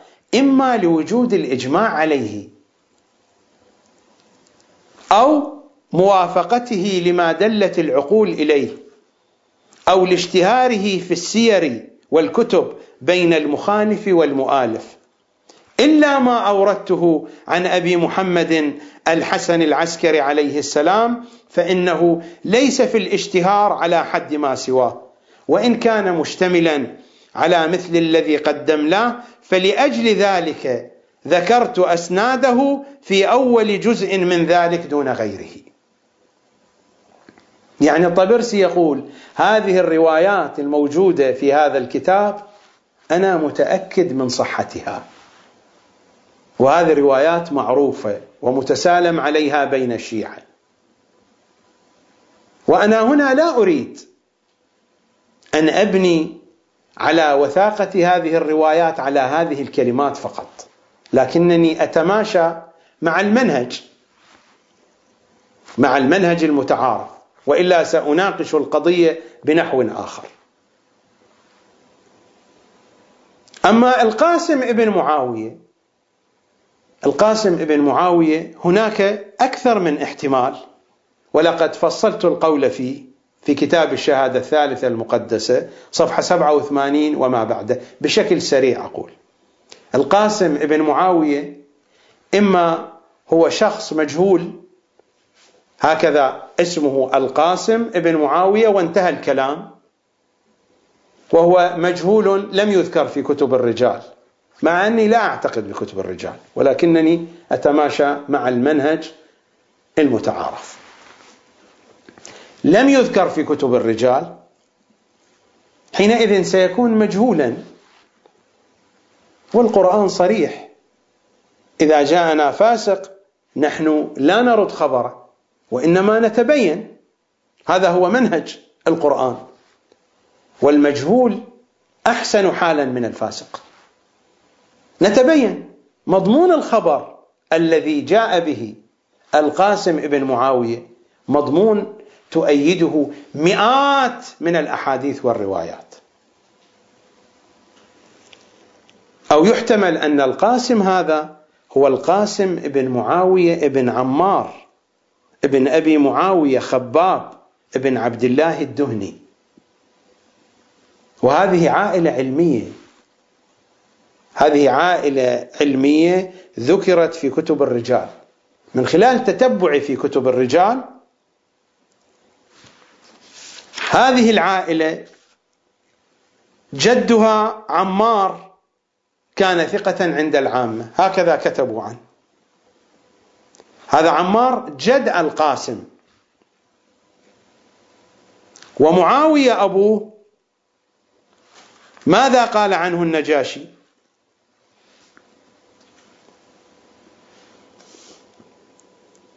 النجاشي قال عن معاوية في رجاله وهو ليس كتاب الرجال كتاب الفهرست ولكن تماشيا مع الاسم الآن المعروف. وكان وجها في أصحابنا. يعني عمار الجد كان ثقة عند العامة. كان ينقل الحديث. ومعاوية كما يقول النجاشي وكان وجها في أصحابنا. ومقدما. كبير الشأن عظيم المحل ثقة. وكان أبوه عمار ثقة في العامة وجها. يكنى أبا معاوية وأبا القاسم وأبا حكيم. وكان له من الولد لمن؟ لعمار. ولمعاوية. معاوية كان له من الولد القاسم وحكيم ومحمد. وروى معاوية عن أبي عبد الله وأبي الحسن موسى عليهما السلام. يعني الآن عندنا عائلة عندنا عمار الجد كان ثقة عند العامة. وكان وجها معروفا عند الشيعة. وكان أبوه عمار ثقة في العامة وجها. هذه كلمة وجها إما المراد وجها عند العامة أو وجها عند الشيعة. فلنقل كان ثقة عند العامة. يكنى أبا معاوية. وأما عمار فكان وجها في أصحابنا ومقدما كبير الشأن عظيم المحل ثقة. وكان له أولاد منهم القاسم وحكيم ومحمد. القضية لا تقف عند هذا الحد. ابن معاوية وهو حكيم هو أيضا راوية حديث ذكر ذلك الكش في رجاله. الآن عندنا عمار ينقل الحديث معاوية ينقل الحديث وابن معاوية حكيم أخو القاسم ينقل الحديث. وأما ابن أخيه معاوية ابن حكيم يعني يكون ابن أخ لهذا القاسم ابن معاوية قال عنه النجاشي ثقة جليل في أصحاب الرضا عليه السلام. ثم قال بأنه قد روى أربعة وعشرين أصلا يعني من كبار كبار المحدثين. القاسم هو أحد أفراد هذه الأسرة. فهل يعقل أن لا ينقل أو لا يعلق في ذهنه حديث فإذا نقل حديثا فالقضية لا تدور حوله إنما نقلها عن أصحاب الخبرة عن أصحاب الحديث وهم أهله. هذا احتمال من الاحتمالات. أما الاحتمال الثالث وهو الأرجح أنه القاسم ابن معاوية هو القاسم ابن بريد ابن معاوية العجلي وهو ممن قال عنه النجاشي ثقة روى عن أبي عبد الله عليه السلام. له كتاب أيضا من أصحاب الأصول القاسم ابن بريد ابن معاوية العجلي. وهذا موجود بكثرة في كتب الحديث في كتب الرجال في كتب السير يسقطون الأب فينسبون الولد للجد. وهذا جار عند العرب وما هو بغريب. وفي بعض الأحيان يسقط اسم الأب تصحيفا من الكتاب من النساخ. نفس القاسم ابن بريد ابن معاوية ورد ذكره القاسم ابن يزيد. إذا نذهب إلى كتاب الرجال للسيد الخوئي معجم رجال الحديث وهذا هو الجزء الخامس عشر. إذا نذهب إلى صفحة سبعين وهذه الطبعة هي الطبعة الخامسة. صفحة سبعين رقم تسعة آلاف وخمسمائة وتسعين. القاسم ابن يزيد.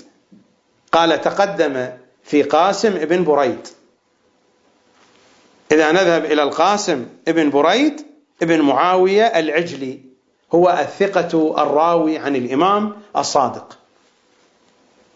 فمثل ما صحف اسم أبيه من بريد إلى يزيد يمكن أن يسقط هذا الاسم خصوصا وأن الرواية عن الإمام الصادق وهي رواية ذات مضمون عالي جدا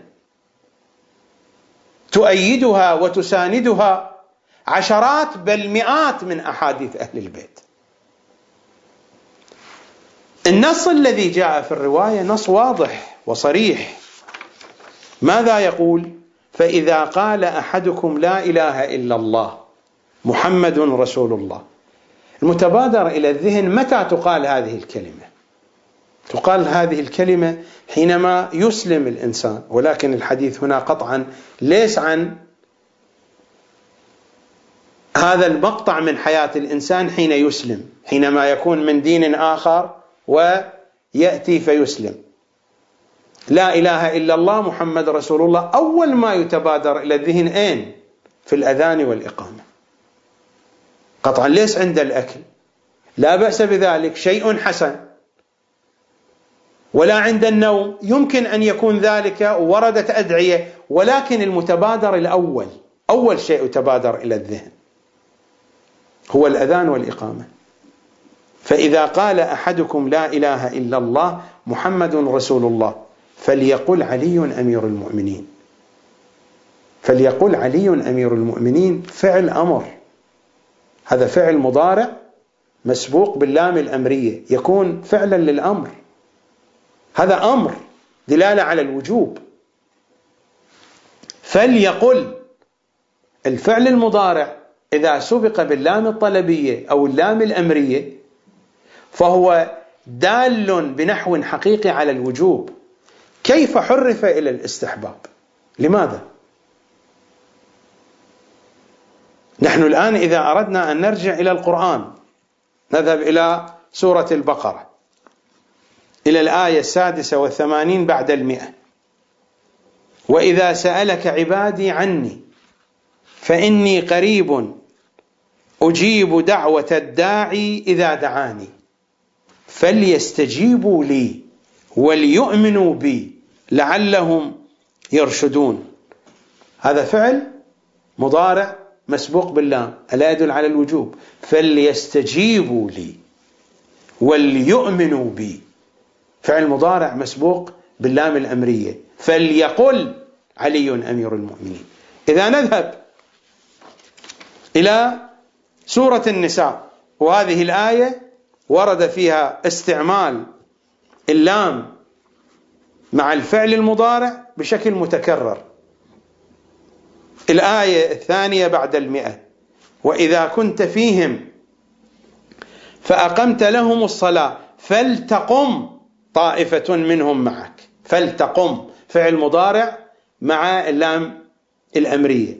وليأخذوا فعل مضارع مع اللام الأمرية وكله دال على الوجوب. وليأخذوا أسلحتهم. فإذا سجدوا فليكونوا من ورائكم. فعل مضارع مع اللام الأمرية. ولتأتي. فعل مضارع مع اللام الأمرية. طائفة أخرى لم يصلوا فليصلوا معك. فعل مضارع مع اللام الأمرية. وليأخذوا حذرهم وأسلحتهم. فعل مضارع مع اللام الأمرية. كل هذه الأفعال لا يختلف عليها أحد. فعل مضارع مع اللام الأمرية دالة على الوجوب. إذا نذهب أيضا إلى سورة النور إلى الآية الثالثة والستين. لا تجعلوا دعاء الرسول بينكم كدعاء بعضكم بعضا. قد يعلم الله الذين يتسللون منكم لواذا فليحذر الذين يخالفون عن أمره. أن تصيبهم فتنة أو يصيبهم عذاب أليم فليحذر الذين يخالفون عن أمره. فعل مضارع مع اللام الأمرية وأمر مشدد. إذا نذهب إلى سورة الطلاق على سبيل المثال. في الآية السابعة أسكنوهن من حيث سكنتم إلى أن يقول لينفق ذو سعة من سعته. ومن قدر عليه رزقه فلينفق مما آتاه الله. لا يكلف الله نفسا إلا ما آتاها. لينفق فعل مضارع مع اللام. فلينفق فعل مضارع مع اللام. ولا يختلف المفسرون لا من الشيعة ولا من غيرهم أن هذه الأفعال المضارعة مع اللام الأمرية كلها دالة على الوجوب. لأن الفعل المضارع مع اللام الأمرية دال على الوجوب. لا إشكال في ذلك. القضية واضحة. الإمام يقول فإذا قال أحدكم لا إله إلا الله محمد رسول الله فليقل علي أمير المؤمنين.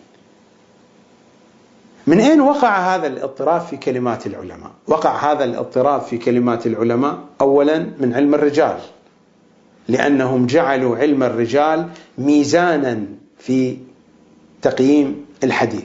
ثانيا حينما جاءوا إلى الروايات الآمرة بالشهادة الثالثة جاء هذا الذوق الشخصي والذي كان القميون قد اشتهروا به والشيخ الصدوق اسمه محمد بن علي بن بابويه القمي. ونفس الشيخ الصدوق. وفي نفس هذا الكتاب في كتاب الفقيه عد بأن الذي يعتقد بعدم سهو النبي مغالي. فلربما هؤلاء الغلاة الذين يتحدثون عنهم وتحدث هو عنهم هم من هؤلاء الذين يعتقدون بعدم سهو النبي صلى الله عليه وآله. هذا هو الشيخ الصدوق. وفي نفس هذا الكتاب يتحدث وسيأتينا كلامه.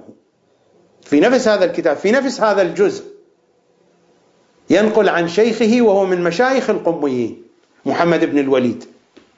بأن الذي يعتقد بأن النبي لا يسهو فهو مغالي وهذه أول درجات الغلو. فلربما هؤلاء الرواة الذين نقلوا روايات الشهادة الثالثة في الأذان والإقامة هم من هؤلاء من الذين يعتقدون بأن المعصوم لا يسهو. فصاروا بذلك من الغلاة والمفوضة. واستحقوا اللعنة من الشيخ الصدوق ومن غيره من علماء الحديث. إذا مشكلتنا أين؟ مشكلتنا في علم الرجال. هذه المشكلة الأولى. والمشكلة الثانية في الذوق الشخصي في موازين شخصية. هي استحسانات شخصية خاصة خاصة بالشخص. ولكنها تفرض بعد ذلك على منهج كامل هو منهج أهل البيت. ويقطع حديث أهل البيت بهذه الطريقة. والقضية الثالثة هو عدم فهم ذوق أهل البيت في الحديث. حينما ينقلون لنا الروايات العديدة في الأذان والإقامة وهي مختلفة وهي بلسان التقية. كيف تكون أساسا حينئذ؟ مع أن الأئمة أخبرونا بأن الصواب في خلافهم وقالوا لنا بأنهم يتحدثون بحديث يشبه حديث المخالفين.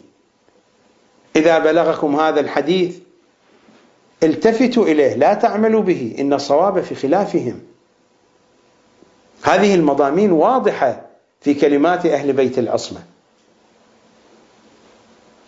اضطراب المنهج أدى إلى اضطراب أقوال العلماء وأدى إلى اضطراب قول العالم نفسه. أنتم لاحظتم هناك اضطراب في أقوال الجميع وهناك اضطراب في أقوال نفس العلماء نفس العالم. ومر ذكر كلام الشيخ الإحسائي. الشيخ الإحسائي يتعامل مع الروايات في باب العقائد بطريقة لكنه حينما يتعامل مع الروايات الفقهية بقي على نفس المنهج الأصولي. لذا الانتقادات الموجهة للشيخ الإحسائي لم تكن موجهة في بحثه الفقهي وإنما في بحثه العقائدي. فهو خالف المنهج المتعارف في البحث العقائدي. وغريب هذا. إذا كان المنهج الموجود في البحث العقائدي الذي سار عليه الشيخ الإحسائي هو المنهج الصحيح فلماذا لا يسري على الجانب الفقهي؟ لماذا يبقى الجانب الفقهي مقيدا بمسلك يختلف بالمرة عن المسلك الذي سلكه الشيخ الإحسائي في بحثه العقائدي؟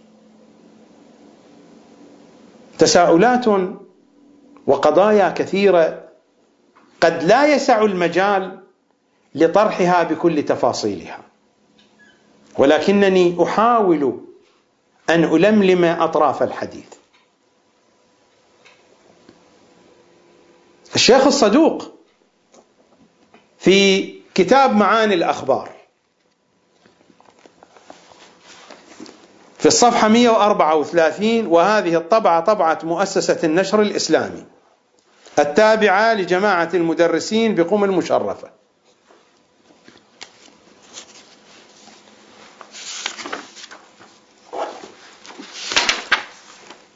وبالدقة في صفحة 130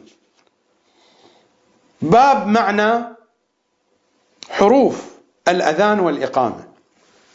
رواية طويلة عن الإمام الكاظم صلوات الله وسلامه عليه يذكر فيها معاني الأذان.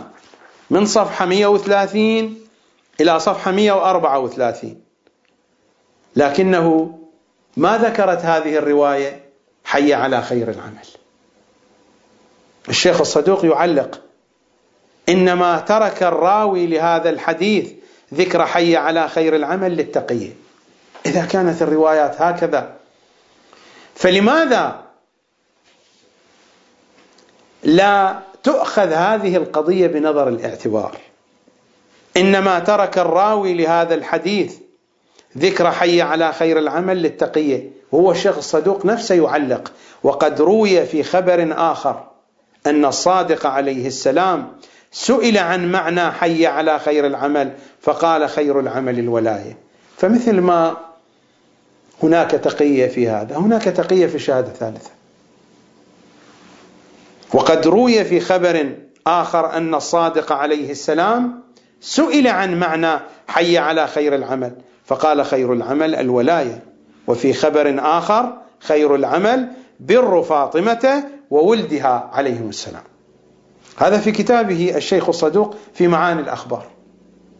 الرواية التي ذكرها في الفقيه كانت في مقام التقية وهذه الرواية أيضا في معاني الأخبار في مقام التقية وهذا كتابه التوحيد أيضا.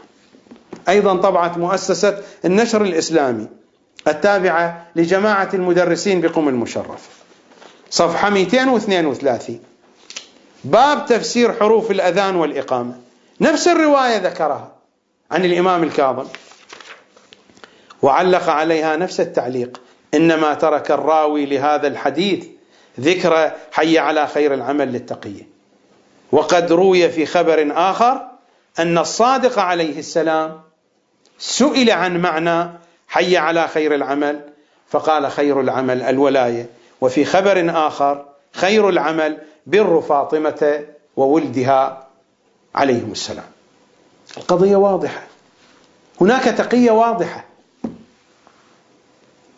والكلام هنا واضح. فإذا قال أحدكم لا إله إلا الله محمد رسول الله فليقل علي أمير المؤمنين. وأنا هنا أخذت المقطع فقط. سيأتينا تأتينا الرواية كاملة ونقرأها بتمامها حيث يتضح التوافق فيما بين التكوين والتشريع في هذه الرواية. وهذه الرواية من روايات الأسرار. رواية واضحة. لكن لماذا هذا التخبط بين علمائنا؟ ولماذا هذا التخبط في قول العالم نفس العالم؟ الإشكال هنا. الإشكال في منهج علم الرجال الإشكال في أن العالم يعطي لنفسه صلاحية في تقييم الأحاديث من دون أسس وموازين مستلة من حديث أهل البيت الإشكال في أن العالم يأتي بقواعد من خارج حديث أهل البيت متأثرا بالمخالفين يحكم بها على حديث أهل البيت. الإشكال هنا في عدم الاتصاف بهذه الصفة. اعرفوا منازل شيعتنا عندنا بقدر ما يحسنون من رواياتهم عنا وفهمهم منا. لا بد أن يكون الفهم مستلا منهم صلوات الله وسلامه عليهم أجمعين.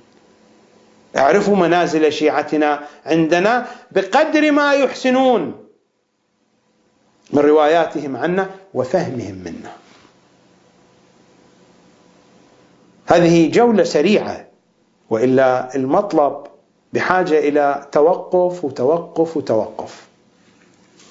ولكني أقول نحن إذا أردنا أن نلقي النظر على روايات أهل البيت في موضوع الشهادة الثالثة إذا أردنا أن نلقي النظر والتفحص في رواياتهم صلوات الله وسلامه عليهم أجمعين. اولا عندنا مجموعة من الروايات ذكرت الشهادة الثالثة من أجزاء الأذان العلماء طمروها وما ذكروها ووصفوها بأنها روايات غلاة ومفوضة وطمرت هذه الروايات. هذه مجموعة من الروايات. هذا معطى. المعطى الثاني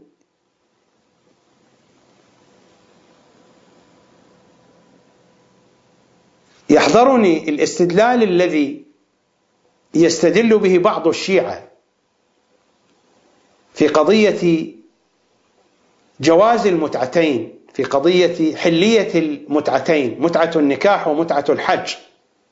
اللتين حرمهما عمر.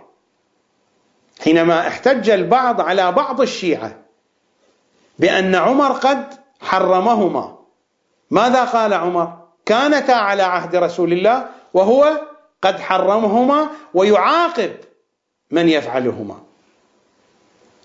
هذا الشيعي ماذا قال له؟ قال له إني أستدل بحليتهما بنفس قول عمر. هو يقول كانتا على عهد رسول الله. من عمر حتى يحرم؟ الآن عندنا علماء يقولون هناك روايات لكن هم وصفوها بأنها روايات شاذة والشاذ صحيح ولكن لا يعملون به. وما شأننا إذا لم يعملوا بها؟ إذا كانت روايات صحيحة سواء عملوا بها أم لم يعملوا بها ما شأننا بهم؟ وأما قول الصدوق فالصدوق عنده من يعتقد بعدم سهو النبي فهو مغالي. فكلامه أيضا لا نأخذ به. حين يصف هذه الروايات بأن الذين وضعوها هم المفوضة والغلاة الصدوق يعتقد بأن الذي يقول بأن المعصوم لا يسهو هو مغالي. فلا نأخذ بقوله هذا. الصدوق ثقة نثق به في نقل الأحاديث ولكننا لسنا ملزمين بما يقتنع هو بقناعاته قناعات الصدوق شيء ووثاقة الصدوق شيء. للشيخ الصدوق فضل كبير في نقل حديث أهل البيت. شيخ الصدوق رضوان الله تعالى عليه له الفضل الكبير في الحفاظ على حديث أهل البيت. لكن وثاقة الصدوق وحرص الصدوق على نقل حديث أهل البيت شيء وآراؤه وقناعاته الشخصية شيء آخر. هذا موضوع ثاني. إذا هناك روايات نحن نستدل بنفس كلام الصدوق من وجود روايات. الصدوق عندنا ثقة فحين ينقل من وجود روايات إذا هذه الروايات موجودة. ونقل لنا مضمون الروايات. هو قيمها بأنها من رواة الغلاة والمفوضة. هو أيضا قال بأن الذي يقول بعدم سهو النبي هو مغالي أيضا. فهل نلتزم بقول هذا؟ آراؤه له. الأئمة وضعوا لنا منهجا. بنو فضال ألم يقل عنهم الأئمة؟ ويأمرنا الأئمة خذوا ما رووا وذروا ما رأوا. هؤلاء ثقات. رواياتهم صحيحة ولكن آراؤهم لأنفسهم. هذا المنهج الأئمة وضعوا هناك من العلماء من هو ثقة في نفسه لكن له قناعات. أنا لست ملزما بقناعاته. لماذا ألزم نفسي بقناعاته؟ هو عندي ثقة وأنقل حديثه وأصدقه. ولا أسيء الظن به لكنني لا أوافقه في قناعاته لأنه قد بنى قناعاته على معطيات هذه المعطيات أنا لا أصدق بها ولا أقبلها ولا أعتقد بها ولا أرى صحتها. إذا عندنا مجموعة من الروايات نفس العلماء شهدوا بها لكنها طمرت كما حدث الطمر في صحيح البخاري برواية عائشة. كما طمرت عائشة ذكر علي. كما طمر الطبري ذكر علي في تفسيره. كما طمر كتاب السلافة في أمر الخلافة. طمرت هذه الروايات. فإذا عندنا روايات ولكن مضمونها الإجمالي معروف عندنا. هذا واحد. المعطى الثاني روايات الأذان والإقامة مرت علينا. وكيف أنها جاءت مختلفة. وتكلم الأئمة بلسان التقية فيها. فلا تعتبر صكا ثابتا. إنما نأخذها بالجملة وعلينا أن نبدأ تنقيتها وفقا لموازين أهل البيت. فنرفع منها ما هو يوافق العامة ونأتي بما هو يخالف العامة. وقطعا الشهادة لعلي من أوضح الواضحات بأنها مخالفة للعامة. فالصواب فيها.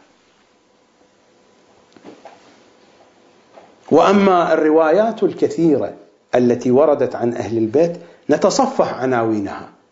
فلقد جمعت الكثير منها في كتاب الشهادة الثالثة المقدسة.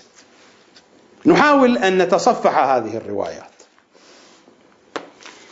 المجموعة الأولى من هذه الروايات الشهادة الثالثة المقدسة مع كل المخلوقات وفي كل الموجودات. الروايات هكذا قالت. في العرش الإلهي الرواية عن الصادق مسطور بخط جليل حول العرش لا إله إلا الله محمد رسول الله علي أمير المؤمنين. وروايات كثيرة وأنا اخترت هنا أقصرها. روايات كثيرة جدا. تتحدث أنه قد كتب على العرش هذه الشهادات.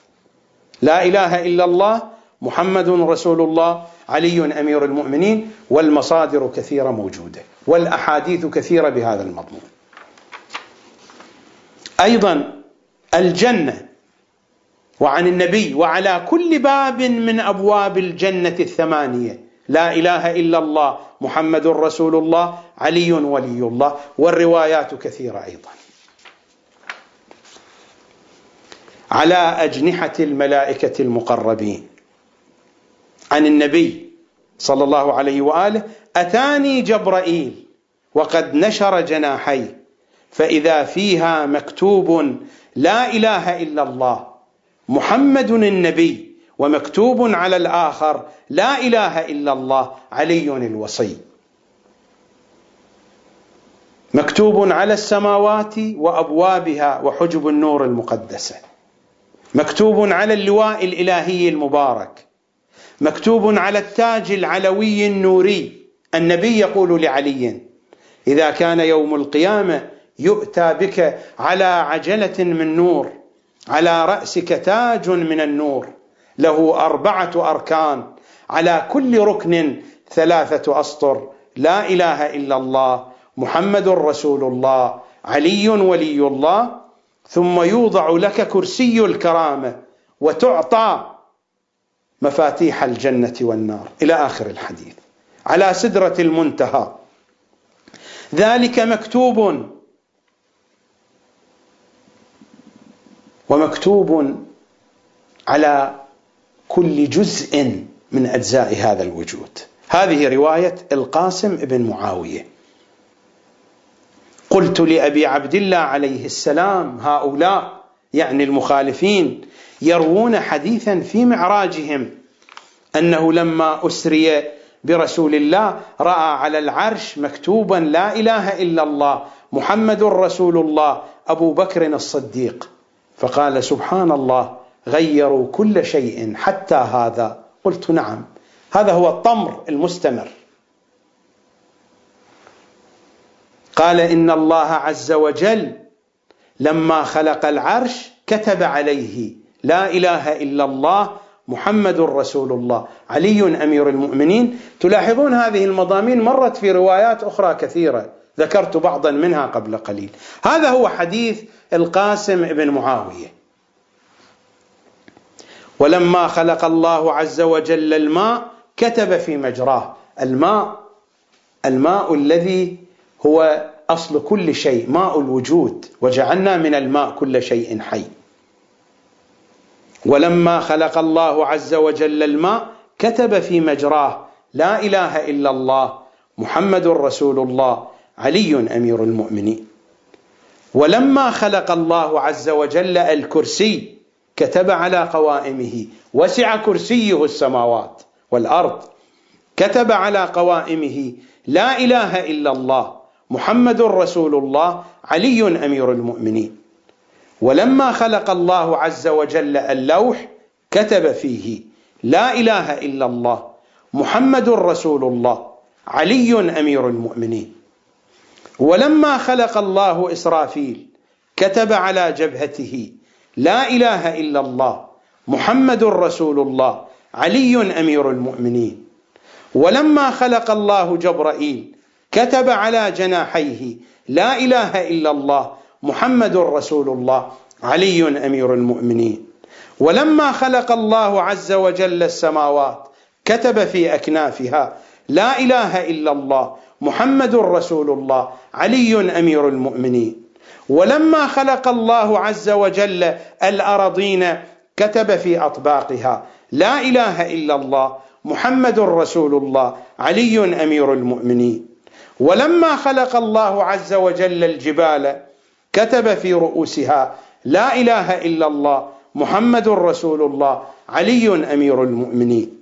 ولما خلق الله عز وجل الشمس كتب عليها لا إله إلا الله محمد رسول الله علي أمير المؤمنين. ولما خلق الله عز وجل القمر كتب عليه لا إله إلا الله محمد رسول الله علي أمير المؤمنين إلى أن يقول فإذا قال أحدكم لا إله إلا الله محمد رسول الله فليقل علي أمير المؤمنين عليه السلام.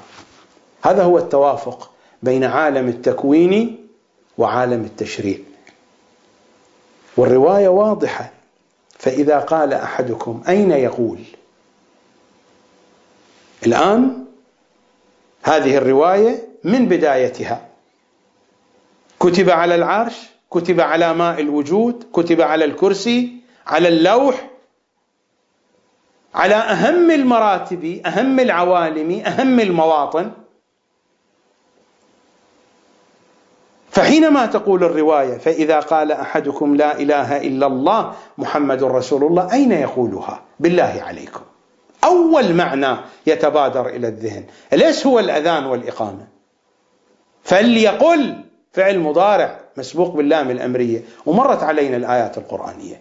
فليقل علي أمير المؤمنين.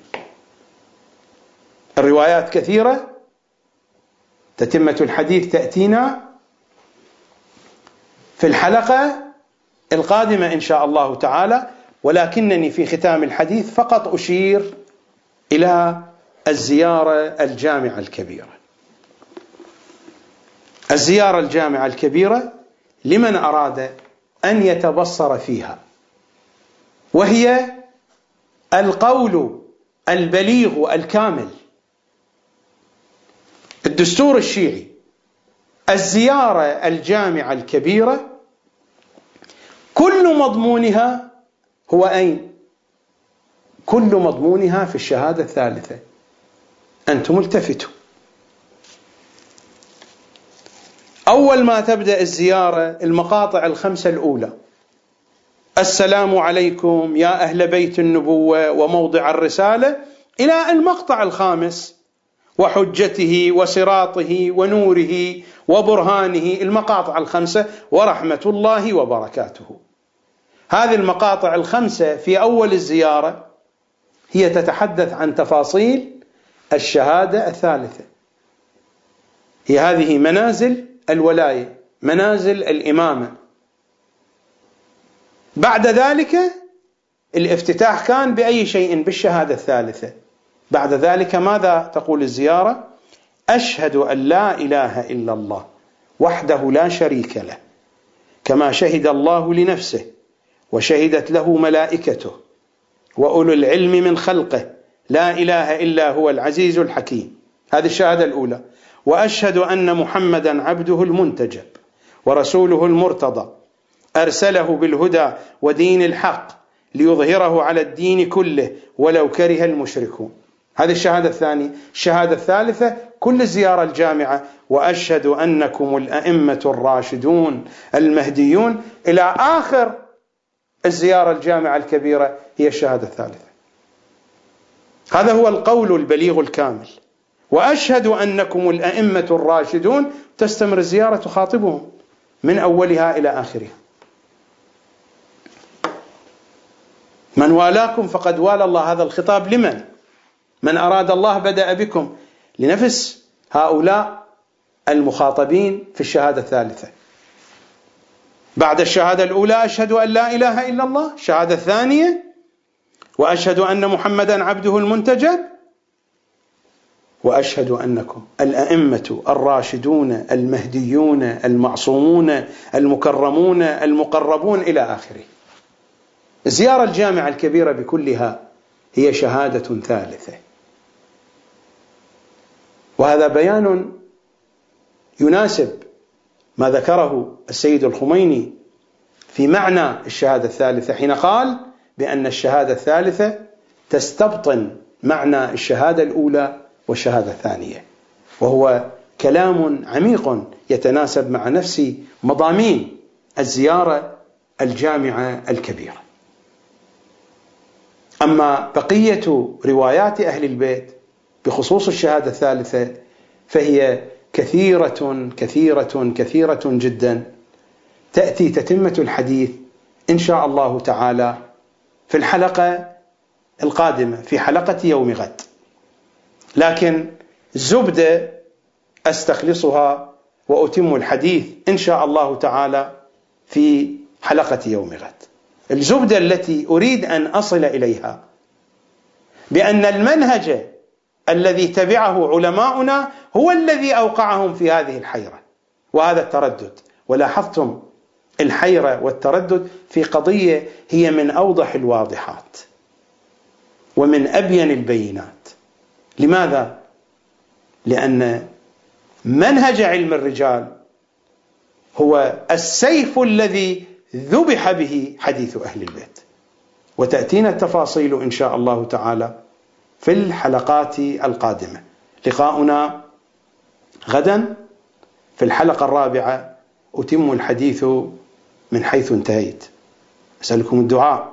جميعا تصبحون وتمسون على ولاية الزهراء وآل الزهراء. زهرائيون نحن والهوى. زهرائي يا زهراء في أمان الله. أنصاري اي ما شاء الله غايب